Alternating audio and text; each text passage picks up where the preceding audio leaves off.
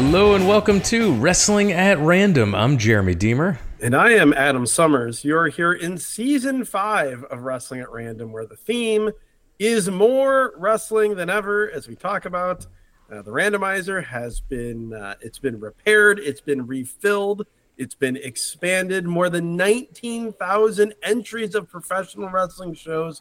I would imagine probably somewhere. Uh, the likes of 50 to 60,000 hours of professional wrestling are up for grabs in the randomizer. It picks a show for us to watch every week.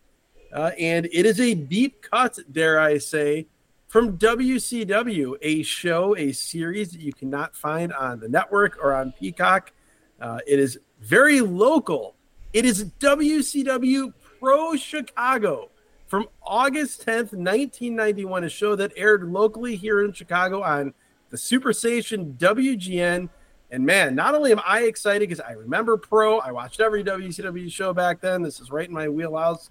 Uh, but also, this is a fascinating time in WCW history as we are uh, less than a month removed from Lex Luger winning the vacant WCW World Championship after Ric Flair left in a contract dispute. If you're watching this on our YouTube channel, which first of all, thank you. If second of all, if you're not, that's fine. If you don't want to consume your podcast via YouTube, that's fine. But you can support the show by throwing us a follow or subscribe. Go give us a subscription over at uh, YouTube. Uh, just search for Wrestling at Random Podcast. You can find us there. Uh, we have the video version of the podcast up there. And Adam is sporting a WCW shirt for the occasion. Yes, I always it love it. It is the WCW logo. I'm trying to position it so you can see. It's the WCW logo from this time period in 1991. I had a shirt exactly like this that I bought at my first show in, in uh, May of 1992 uh, which I remember seeing promoted on WCW Pro Chicago. So I had to get this uh, this vintage remake of that shirt. So WCW Pro Chicago, where August 10th, 1991. You mentioned this is on Chicago's very own Channel 9 WGN, home of the Chicago Cubs and home of this uh, WCW Pro show hosted by Tony Schiavone and the living legend Larry Zbyszko. They're at Six Flags Great America in the northern Chicago suburb of Gurnee, Illinois. Yes, they're at Six Flags. The show opens uh, with Tony Schiavone and Larry Zbyszko, our hosts, our commentary duo. They are previewing summer fun, as Tony Schiavone says. They're outside Six Flags, and Daffy Duck joins them uh, Larry Zbyszko is trying to convince Tony Schiavone to go on a roller coaster. Tony Schiavone, much like me, is saying, "Hell no, I won't do that." Uh, so yeah, we get a some true local flavor. They just didn't call it WCW Pro Chicago and have the Sears Tower in the background. Here, at least in the early stages of this show, they had Tony Schiavone out there going out and about in Chicago. I remember, I think it was the first episode of the show that had Tony Schiavone out with fans and scalpers in front of Wrigley Field before a Cubs game. So they really, uh, uh I don't know if they were getting a decent amount of money from WGN or what the deal was, but they, they put some effort into this. Gary Michael Cappetta is our ring announcer as we go to the arena for our opening match. Beautiful Bobby Eaton versus Skull Von Crush. Skull Von Crush, who is a young Big Vito of ECW and later WCW and WWE fame. If you recall, he actually had a cup of coffee in ECW under this Skull Von Crush name. It's one of those things, much like uh, seeing Kane in WCW as a jobber in the early 90s, or uh, the fact that Sting wrestled Kip Sopp, a young uh, Billy Gunn, on a syndicated WCW show. Uh, it's it's always funny to see those things.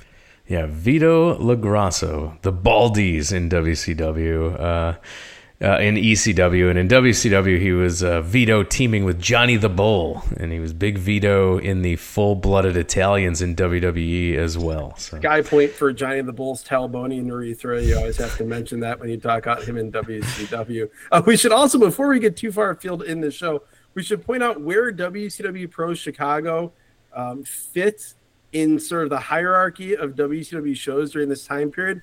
You had, I believe, WCW Pro Chicago. There was a New York version of it as well.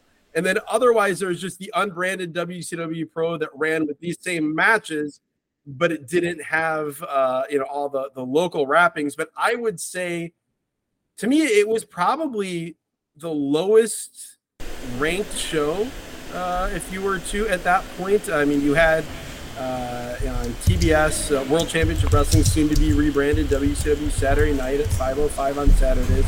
You had the main event at 5:05 on Sundays, which is a little below that.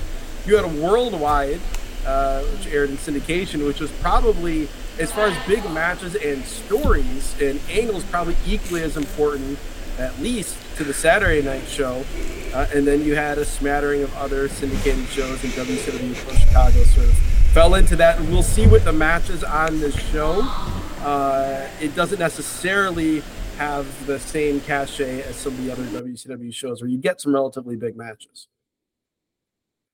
We're told about the Great American Bash being on tour, and they will be at the UIC Pavilion tonight. Yes. I always popped so big for that as a kid.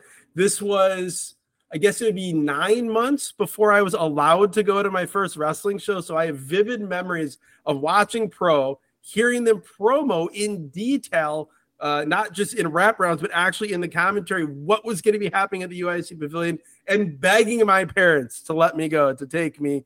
Uh, but I did not wear them down successfully until my birthday in 1992. I was at the UIC Pavilion in October of 1991 for Halloween Havoc. October so 90, a, unless you're 90. Talking, uh, if you were there in 91, you would have gotten to see the Chamber of Horrors. You would have gotten to see Abdul the Butcher Fried. I think you saw no, a much I was, better show.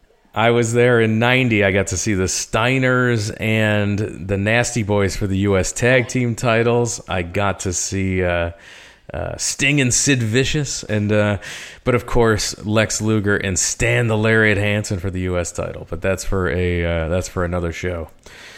Here we have beautiful Bobby and Skull Von Crush, and you know you've got uh, Bobby gave him a little bit, but Bobby's just being extra aggressive here. He's got a title match coming up.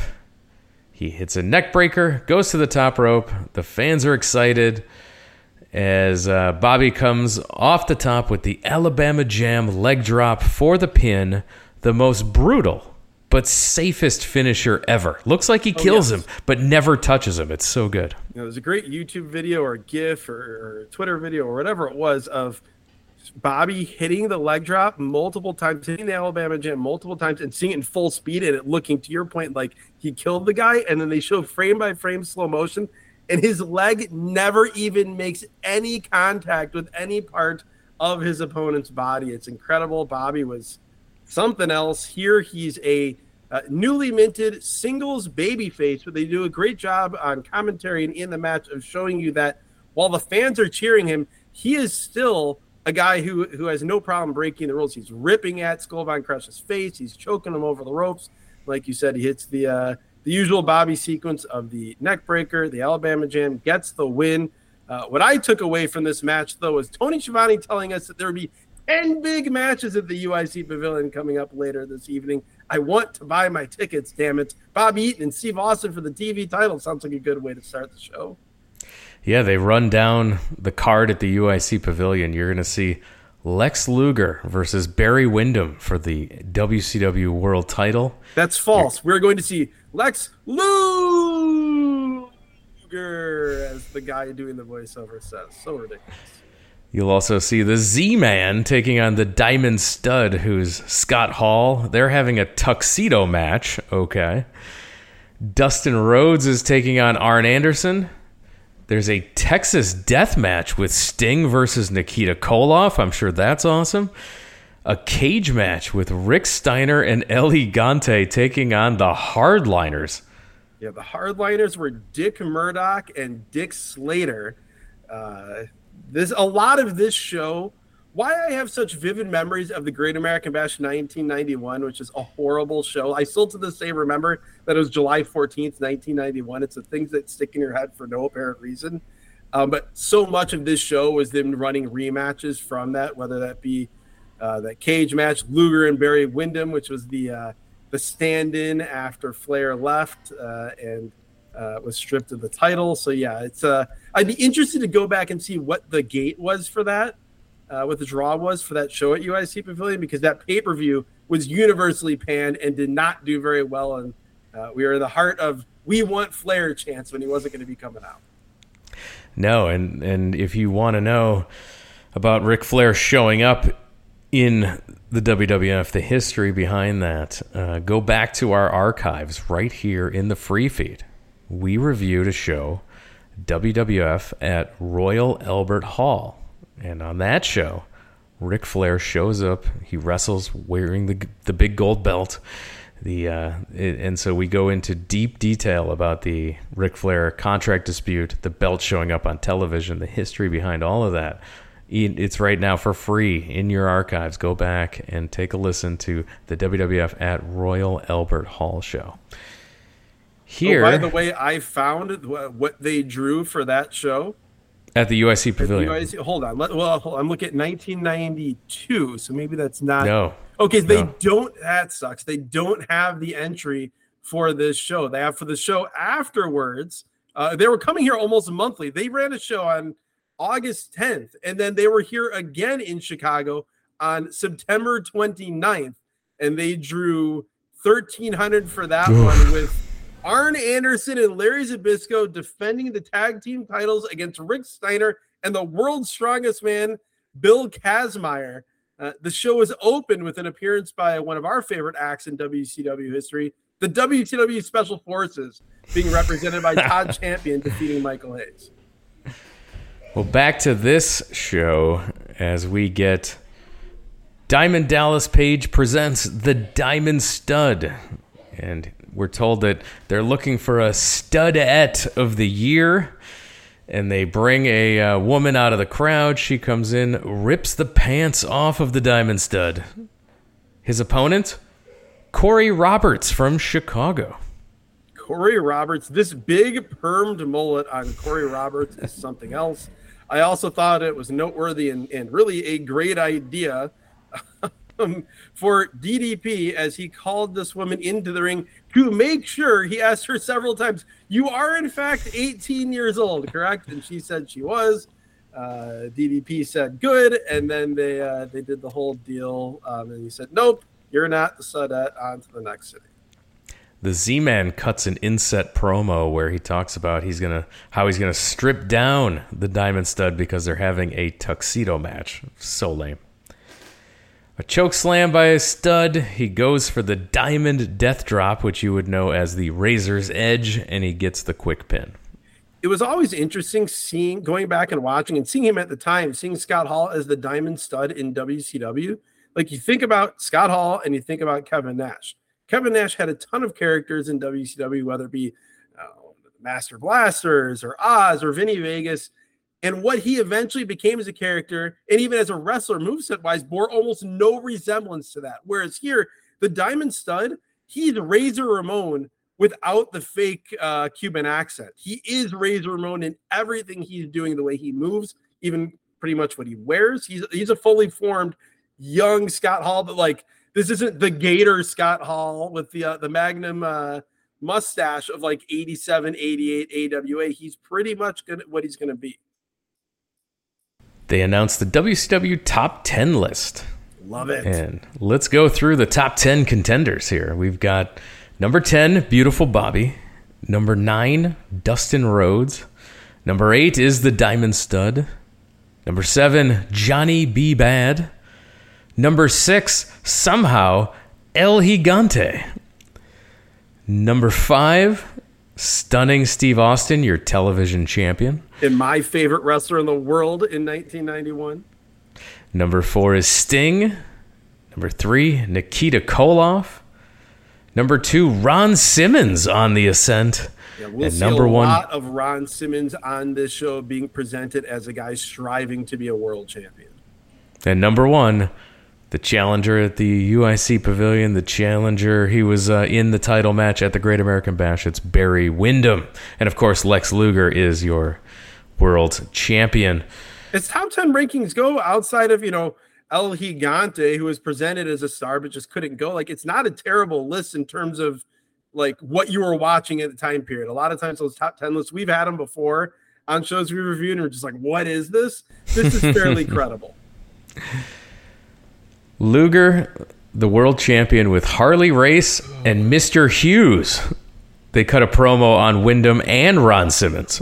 This is not good. And again, if you're watching it through the lens of Ric Flair having just been the world champion and having been the face of the company for so long and knowing what he was not only as a wrestler but as a promo guy, here, you know, Harley Race is fine. And then Luger tries to cut this world champion promo, and it is it is he's not meeting the bar, much less exceeding it. We then get a commercial for the Bruise Cruise. I wanted to go on the Bruise Cruise so bad as a kid. Same here. I remember seeing the ads in the magazines and showing it to my parents and trying to like this is my my 10-year-old brain of like, well, they won't take me to a wrestling show, but maybe we can go on the Bruise Cruise as a family. There's no actual wrestling happening, but I can meet the wrestlers we can see beautiful locations. It, it, it did not work. We were not a Bruise Cruise income level family for sure. Oh no! It, at least you thought about asking. I, I just said they said the words vacation, and I'm like, well, my family doesn't go on vacations. We're we we don't we don't vacation. So the Bruise Cruise is out for me. Can no can do. The York Foundation come out. This is Richard Morton, the computerized man of the 90s, Terrence Taylor, and Thomas Rich, the former wildfire Tommy Rich. I am so excited when I hear that iconic to me uh, York Foundation music hit. This podcast has nothing but time for the York Foundation for the computerized man of the 1990s. It's I thought you were about to say we were becoming a uh, Terry Runnels podcast. We, well, yeah, we kind of have been. I would like to. You always talk about wanting to do, you know, the oral history of the Kane Undertaker feud. I would love to do a podcast that's a deep dive into everything the York Foundation. I love this. It is they are the perfect mid card stable. And I love the, the, the idea of the gimmick of uh, yes. uh, York Foundation. Alexandra York has this computer. She's a, a computer expert. has has programmed uh, a, a, an advanced analytics program ahead of its time. It's now it's the standard for all professional sports. But at the Billy time, Beane, she's Moneyball. Yeah, at the time she's like, I know who I can take and and their opponents i can give them all of the weaknesses and they they can they, they will become champions. I loved the idea. The concept was strong. It, ahead of its time. Very strong very ahead of its time. And also from a technology standpoint hilarious to look back on because she's talking about you know this program she's created. She's basically talking about this algorithm that she's running to do everything that you said.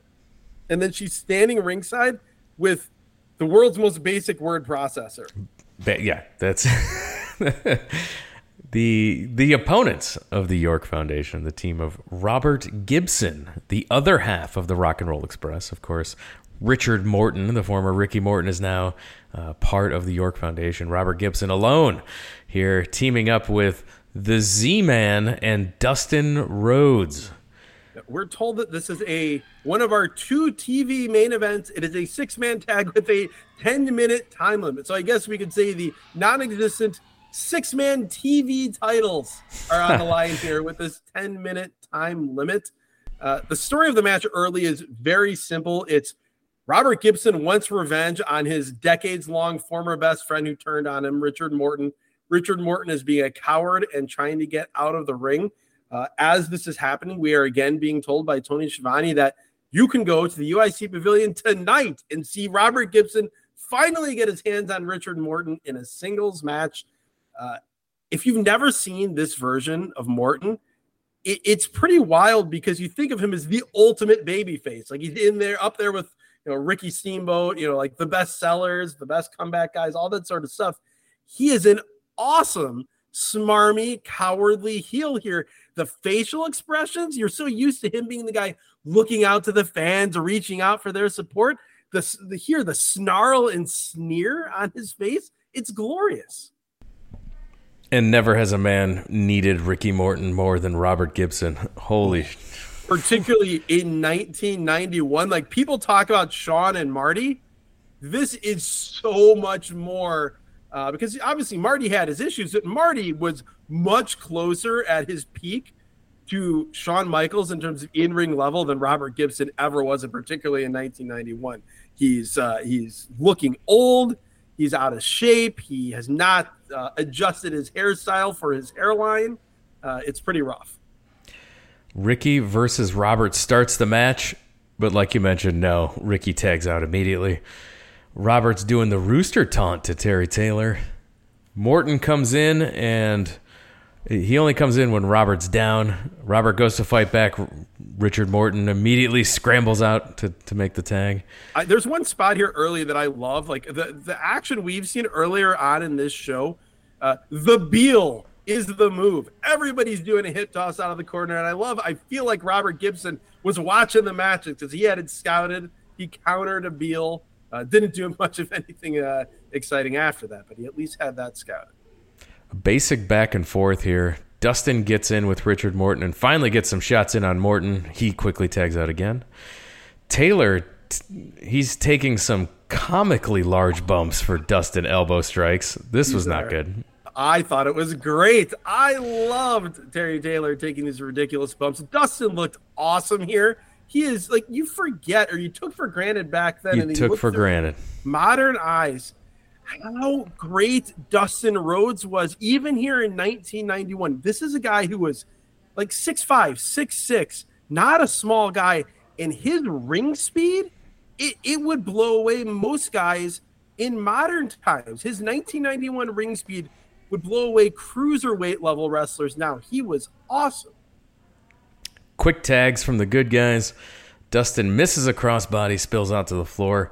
He gets rammed into the barricade and dumped back inside. That crossbody miss spot that he still does in 2023, and it still looks great, where he goes for this crazy high speed running crossbody. The opponent ducks, and he goes like a it's like a barrel rolling down a hill out to the floor.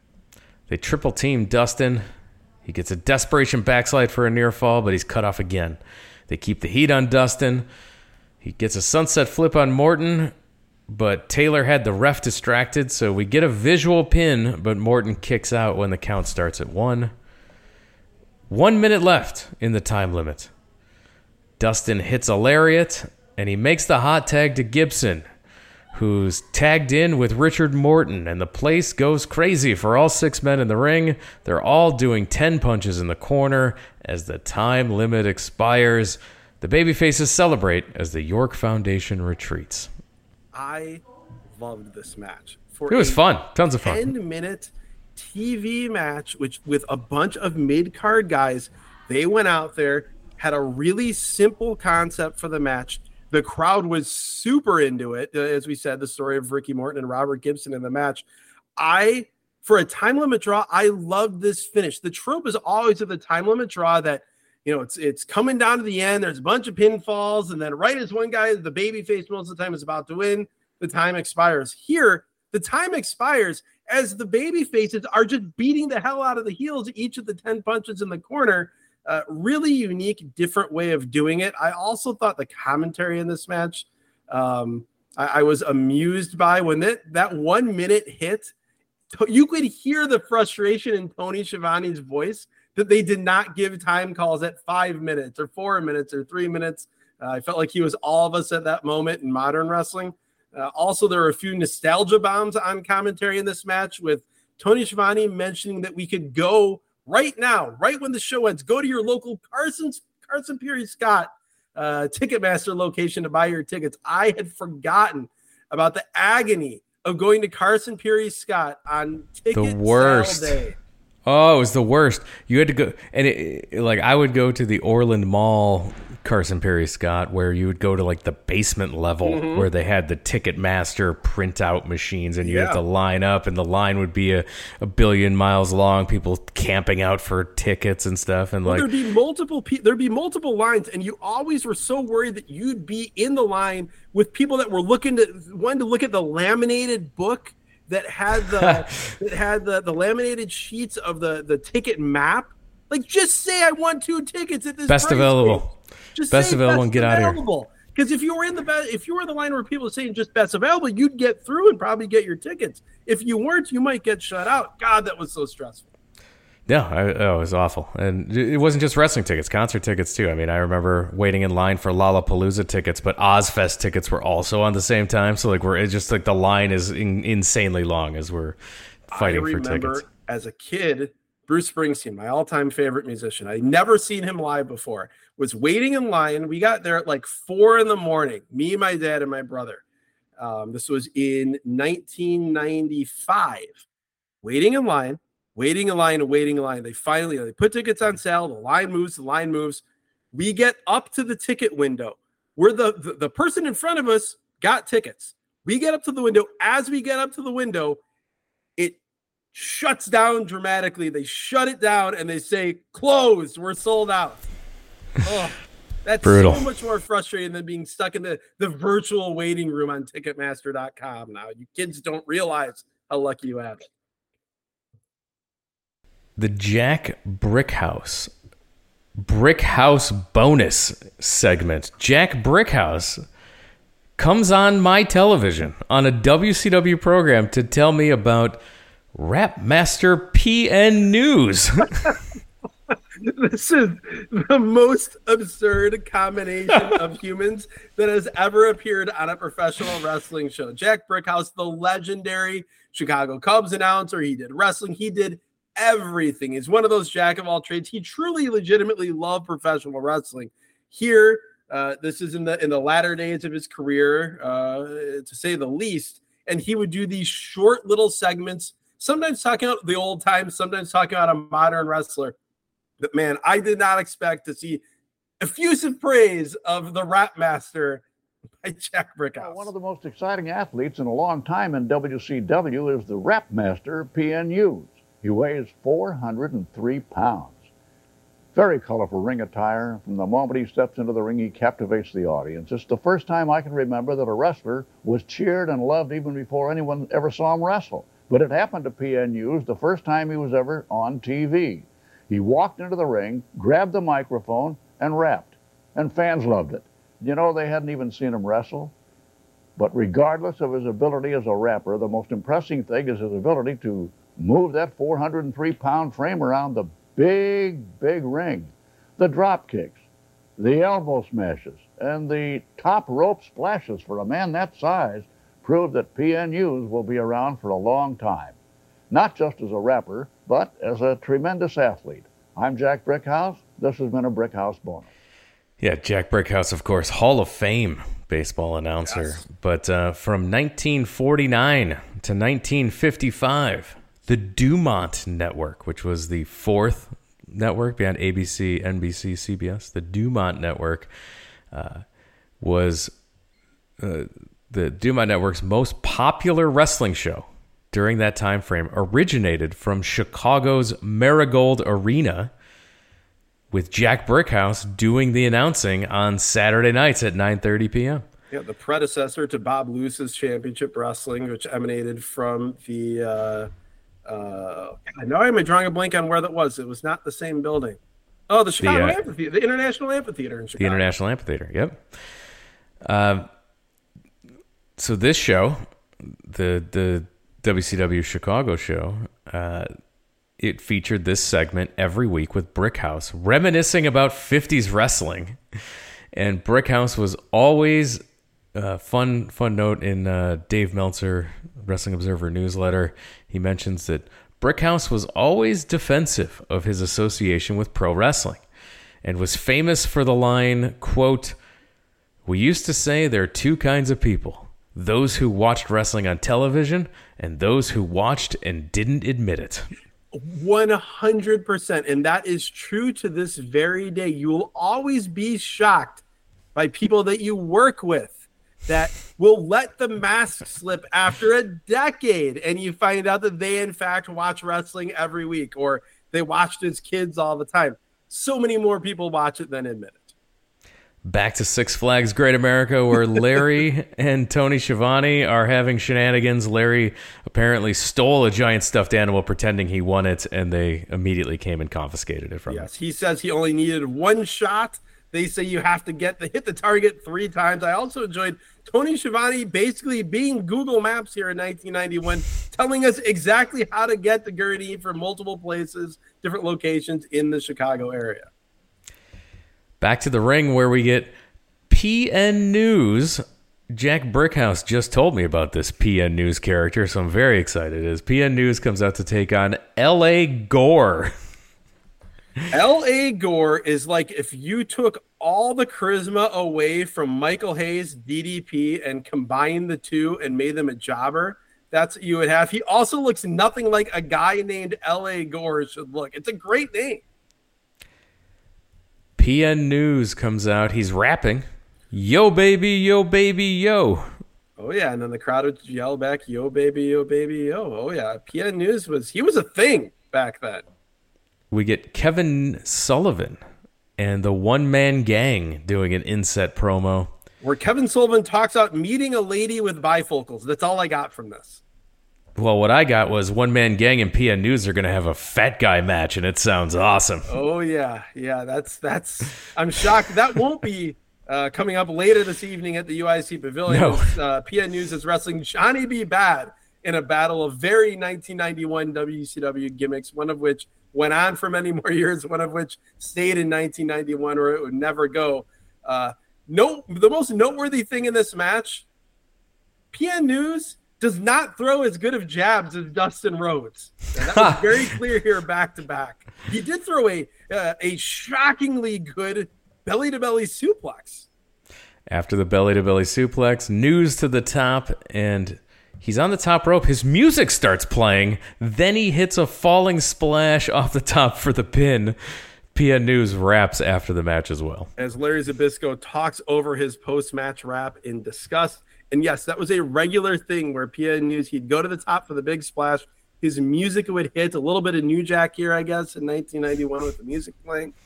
WCW is trying so many weird things. This isn't too far removed from the era of the ding dongs. Uh, they were WCW, the descendants of Jim Crockett Promotions, but nothing was working. So they were trying to come up with uh, twists on WWE style gimmicks, and none of them worked. Eric Bischoff brings us the from the pages of WCW magazine event center style here, where we see clips of Johnny B. Bad and Stunning Steve Austin having issues during a tag team match. Johnny B. Bad wants a shot at Austin's TV title. We also find out that there's a tag team title tournament happening and we also find out that there's a tournament coming up for the U.S. title at the Omni in Atlanta. So WCW is modern day AEW. the thing that I took away from this WCW magazine segment is that Eric Bischoff was born to host something like this. He was so great running through all the different things, the different clips from different shows. Um, he was a terrible play-by-play guy back then when they tried to use him in that role, but he is top tier, top tier uh, at hosting a segment like this. There's also the question of is the yellow dog Brian Pillman? Oh, That's what the world needed in 1991. Another yellow dog story. Yeah, so this is the common story, the um, uh, the Midnight Rider. Uh, what was Junkyard Dogs? Uh, uh, one where he, uh, but oh, uh, yeah, God. Stagger Lee. St- yeah, so there, we we had all of these. Uh, th- this is a common thing where a guy has to leave. He comes back under a mask. Everyone knows it's him under the mask, but the heels cannot prove it, and so he eventually gets reinstated. Here, this is Flying Brian cutting a promo. Says he thanks the fans for all the cards and letters, asking for him to be reinstated. He's he's weeks away from being reinstated. So uh, the the question is, if he's unmasked as the yellow dog, then he won't be reinstated. So the question is, who is this yellow dog? This is very convoluted. It was by far the least successful of any of those sorts of gimmicks or stories that you described. Um, yeah, I guess there's some logic to it, but the whole deal of like, is the yellow dog Brian Pillman? Will Brian Pillman be allowed back? And then like he's just on TV saying he's going to be back in a few weeks. He's gotten word he's going to be reinstated. I don't know. It kind of undercut it to me, but it is what it is. We'll see a lot more with that later on in the second half coming up next of our huge double main event here on WCW Pro. I am offended, particularly as we get going, get through this match, that this went on as the main event after that awesome six man tag that we had earlier. It is the yellow dog, ostensibly, and that word is doing a lot of work here. Brian Pillman under a mask, uh, wearing long yellow tights, as he is taking talked about characters in WCW at this point. WCW's answer to The Undertaker, Black Blood, who I actually thought was a cool character, but it's Black Blood. It is Billy Jack Haynes in a hood. He's wearing long black tights with, with red blood design on. He comes out with an axe uh, it's a prototype version of the uh, of the Dungeon of Doom as Kevin Sullivan is with him. One man gang is with him. He's wearing a, a leather mask with his mouth zipped shut. Uh, it it, uh, it didn't work. It didn't last long like any of these gimmicks did, but it seemed like it maybe had some legs at the start at least.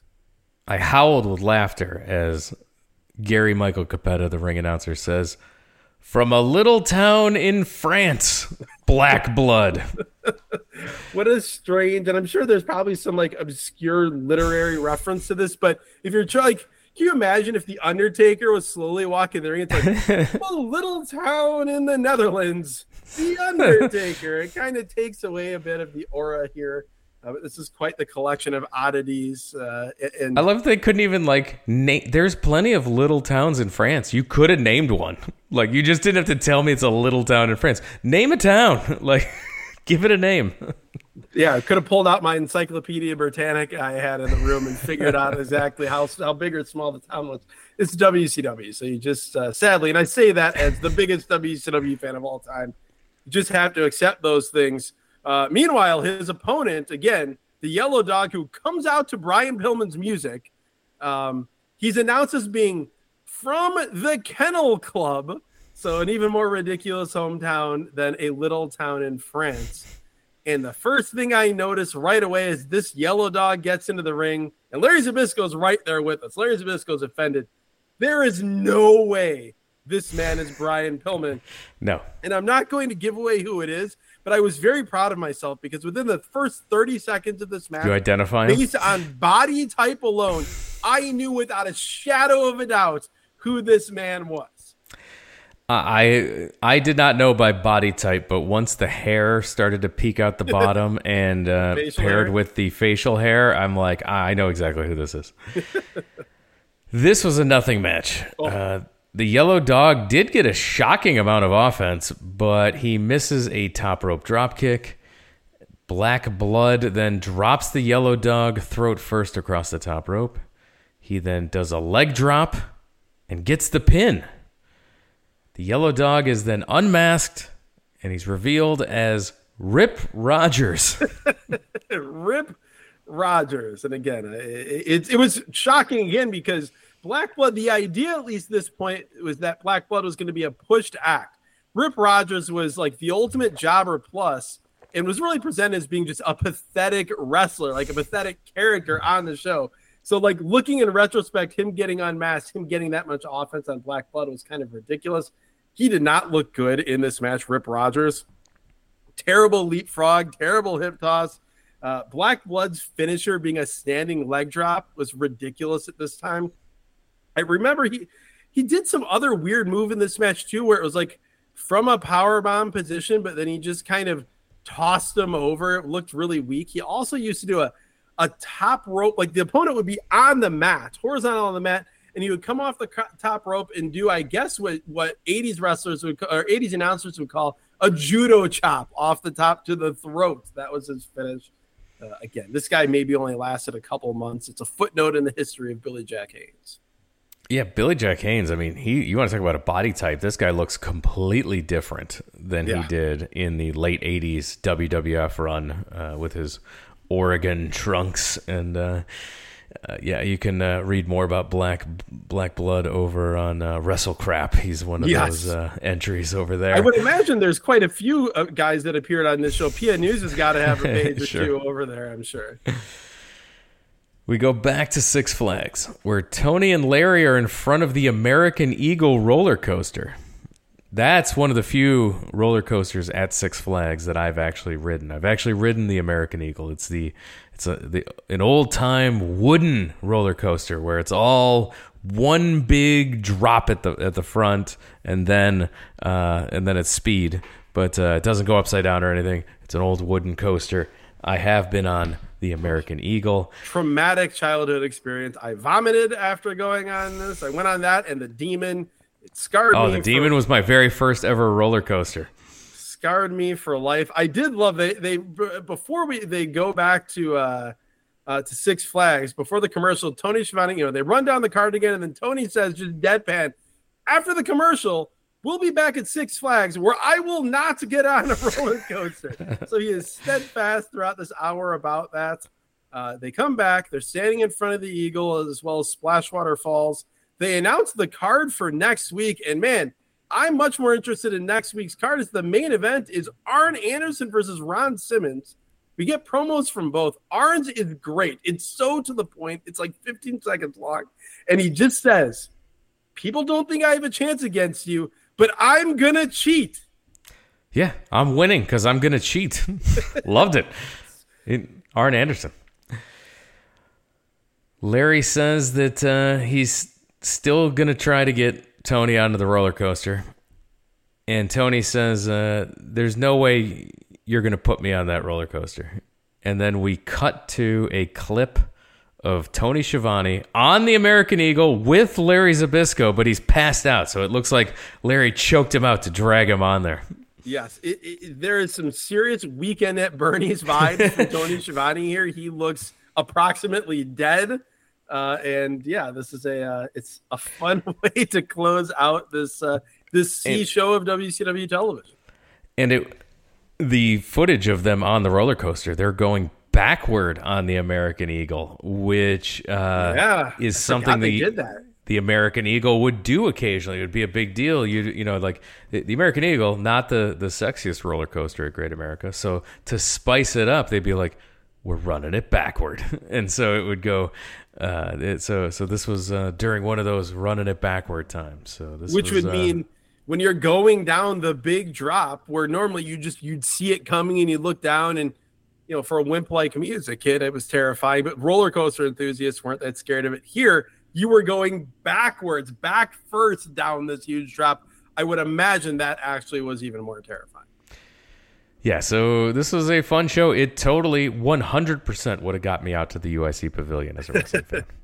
No, 100% too. And yeah, some of the matches uh, don't look that great on paper, and I'm sure weren't that great in the ring that evening at the UIC pavilion. But the fact that like as a Chicago wrestling fan, it was so cool. Like WCW, it's you know the number two promotion in the country. It was my favorite wrestling company in 1991.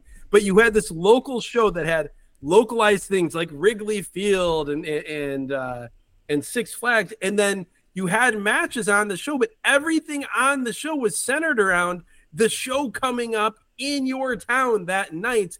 It was this weird little 1991 version of what territory shows felt like you know all through the all through the decades, even into the mid to late '80s. It was a really I don't know. I enjoyed it. Again, it was the least consequential of any WCW show that aired at that time, but it was a fun watch.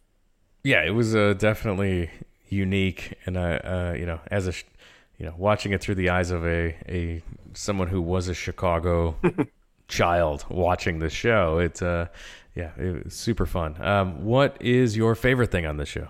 without a doubt, it's the six man tag. I thoroughly enjoyed yeah, all 10 minutes the... of that. It was just a mid card six man tag, 10 minute time limit, throwaway thing for a, a, feud that was nowhere near as big of a deal as it would have been if it happened a decade earlier. But everybody was so great in it. The crowd was red hot. and it made me want to go to the to the UIC pavilion and see uh, Robert Gibson finally get his hands on uh, Richard Morton always love a spotlight on the York Foundation. Bring me a York Foundation curated list, patrons. And I'm going to agree. That's probably my favorite thing on this show as well. Uh, I'll give honorable mention to Jack Brickhouse telling me about PN News in his rap. Uh, so, worst thing on the show for you?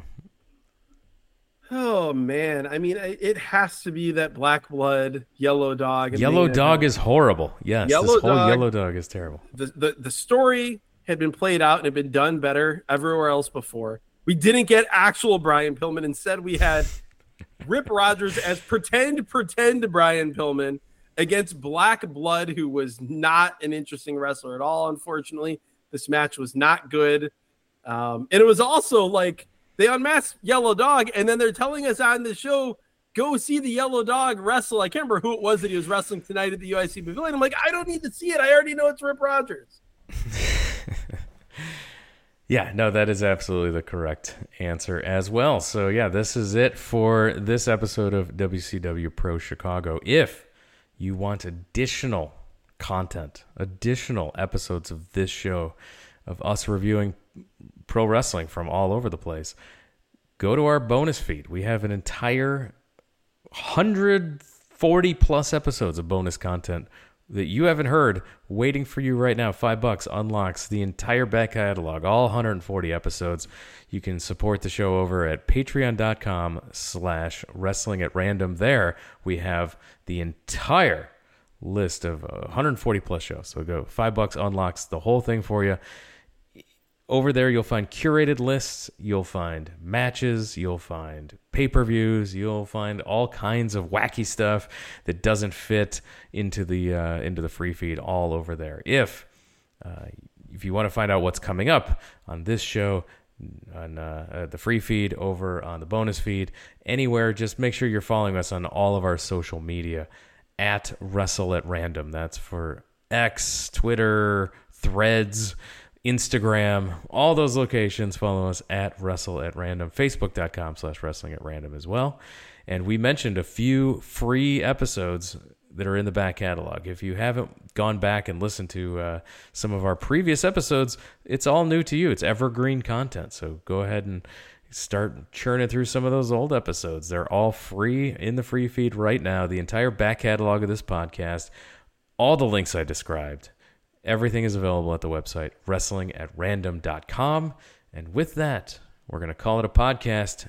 Adam, thank you for joining us. Yes, thank you, Jeremy. Thank you, Randomizer. As I said earlier, I used the phrase nostalgia bomb. This show certainly was that an unheralded time in WCW history, but it is uh, firmly imprinted on my 10 year old brain. And so I always enjoy uh, getting a chance to, to see WCW Pro Chicago Hope we get another one. I want to know: Are we going to get a Brickhouse bonus on Black Blood? Uh, I, I want to hear what he has to say about that little town in France. Thanks again, everyone, for listening, and we'll talk to you again next time.